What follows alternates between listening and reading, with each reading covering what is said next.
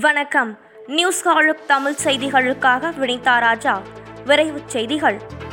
Corona தொற்று குறையாமல் உள்ள கோவை ஈரோடு மதுரை திருப்பூர் சேலம் திருச்சி ஆகிய ஆறு மாவட்டங்களிலும் பரிசோதனைகளை அதிகரித்து பாதிப்பை கண்டறிய வேண்டும் என அதிகாரிகளுக்கு முதல்வர் மு க ஸ்டாலின் உத்தரவிட்டுள்ளார்.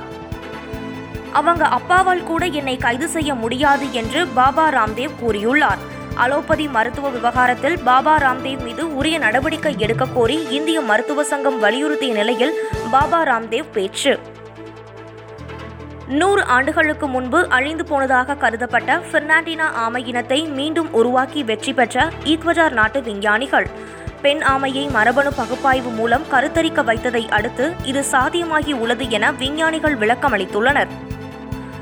லட்சத்தீவில் பிரஃபுல் கோடா பட்டேல் என்ற அதிகாரி மக்கள் விரோத சட்டங்களை வலுக்கட்டாயமாக திணித்து அங்கு வாழும் இஸ்லாமியர்களை அந்நியப்படுத்த எடுக்கும் நடவடிக்கைகள் வேதனை அளிக்கிறது. பிரதமர் தலையிட்டு அவரை திரும்ப பெற வேண்டும்.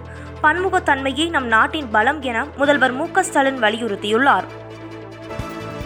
மத்திய அரசின் புதிய டிஜிட்டல் சட்ட விதிகள் மூலம் சமூக ஊடகங்களை தவறாக கையாள்வது மற்றும் பிறரை துன்புறுத்துவது தடுக்கப்படும் என மத்திய அமைச்சர் ரவிசங்கர் பிரசாத் தெரிவித்துள்ளார். மதுரை மாவட்டம் வாடிப்பட்டி அருகே வடிவேலு என்பவர் கொரோனாவுக்கு மருந்து என கூறி உயிருள்ள பாம்பினை சாப்பிட்ட வீடியோ சமூக வலைதளங்களில் வைரலானதைத் தொடர்ந்து அவரை கைது செய்து வனத்துறையினர் விசாரணை நடத்தி வருகின்றனர். தமிழ்நாடு முழுவதும் கொரோனா தடுப்பூசி செலுத்திக் கொள்ள ஆர்வம் காட்டும் பொதுமக்கள். சென்னை மதுரை உள்ளிட்ட முக்கிய நகரங்களில் நீண்ட வரிசையில் காத்திருந்து தடுப்பூசி செலுத்தி வருகின்றனர். ஆன்லைனில் செல்போன் ஆர்டர் செய்த ஹிமாச்சல பிரதேசத்தின் அணு பகுதியைச் சேர்ந்த நபருக்கு வெங்காயம் டெலிவரி செய்யப்பட்டதால் அதிர்ச்சி அடைந்துள்ளார். பார்சலை பிரித்து பார்த்ததும் ஆன்லைன் டெலிவரி நிறுவனத்திற்கு அழைத்து பேசியபோது பத்து நாட்களில் செல்போனை அனுப்பிவிடுவதாக தெரிவித்துள்ளனர். அரசு அலுவலர்கள் பணியாளர்கள் மற்றும் ஆசிரியர்களின் ஒருநாள் ஊதியத்தை கொரோனா தடுப்பு பணிக்காக முதலமைச்சரின் பொது நிவாரண நிதிக்கு வழங்க தமிழக அரசு அரசாணை வெளியிட்டுள்ளது. விஜய் நடிப்பில் வெளியான மாஸ்டர் படத்தின் வாதி கமிங் பாடல் யூடியூபில் பதினெட்டு கோடி பார்வையாளர்களை கடந்து அசத்தியுள்ளது. மாணவிகளுக்கு பாலியல் தொல்லை கொடுத்த புகாரில் சென்னை பத்மசேஷாத்ரி பள்ளி ஆசிரியர் ராஜகோபாலனின் நண்பர்களை விசாரிக்க காவல்துறை முடிவு செய்துள்ளது. மாணவிகளை மிரட்டி பெற்ற ஆபாச படத்தை ஆசிரியர்கள் சிலருக்கு பகிர்ந்ததாக ஆசிரியர் ராஜகோபாலன் வாக்குமூலம் அளித்துள்ளார்.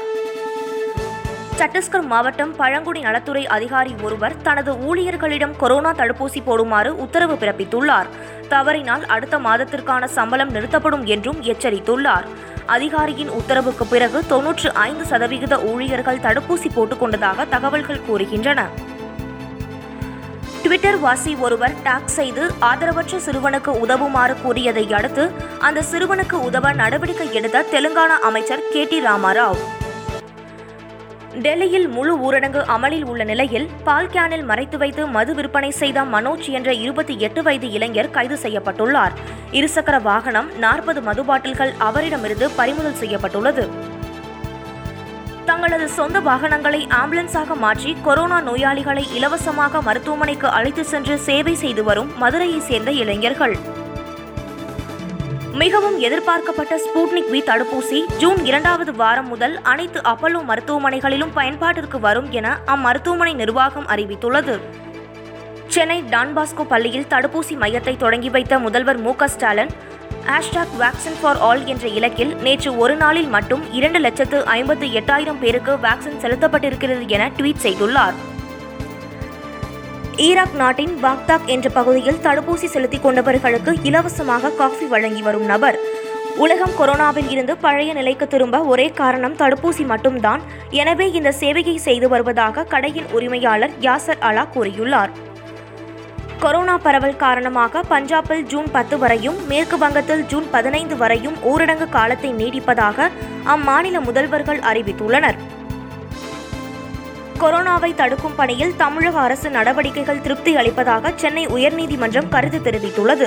கொரோனாவால் உயிரிழந்தோர் முகங்களை உறவினர்கள் பார்க்கும் வகையில் வழங்க வேண்டும் எனவும் உயர்நீதிமன்றம் அறிவுறுத்தியுள்ளது. இந்தியாவில் கருத்து சுதந்திரத்திற்கு ஆபத்து இருப்பதாக ட்விட்டர் நிறுவனம் வேதனை. ட்விட்டர் நிறுவனத்தில் சோதனை நடத்தியது கவலை அளிக்கிறது. பொதுத்தளத்தில் வெளிப்படைத்தன்மையுடன் உரையாட குரல் கொடுப்போம் என ட்விட்டர் உறுதியளித்துள்ளது. கொரோனா ஊரடங்கு விதிமுறைகளை மீறி ரகசியமாக நடக்கும் திருமணங்கள் செல்லாது என அறிவிக்க மத்திய பிரதேசத்தில் உள்ள சில மாநகராட்சிகள் முடிவு செய்துள்ளது. ஒரு மாதத்தில் மட்டும் முப்பதுக்கும் மேற்பட்டவர்கள் விதிமீறி திருமணம் செய்து கொண்டதாக தகவல் வெளியாகியுள்ளது. மத்திய அரசுக்கு சொந்தமான செங்கல்பட்டு தடுப்பூசி உற்பத்தி ஆலையை தமிழக அரசுக்கு குத்தகைக்கு வழங்க கோரி பிரதமர் மோடிக்கு முதல்வர் ஸ்டாலின் கடிதம் எழுதியுள்ளார். தமிழகத்திடம் ஆலையை ஒப்படைத்தால் உடனடியாக தடுப்பூசி உற்பத்தி தொடங்க நடவடிக்கை எடுக்கப்படும் என்றும் தெரிவித்துள்ளார். கொரோனா ஊரடங்கால் உணவின்றி தவிக்கும் தெரு விலங்குகளுக்கு உணவு வழங்க நிதி ஒதுக்குமாறு தமிழக அரசுக்கு சென்னை உயர்நீதிமன்றம் உத்தரவிட்டுள்ளது. விலங்குகள் நல ஆர்வலர் சிவா தொடர்ந்த வழக்கில் இந்த ஆணை பிறப்பிக்கப்பட்டுள்ளது.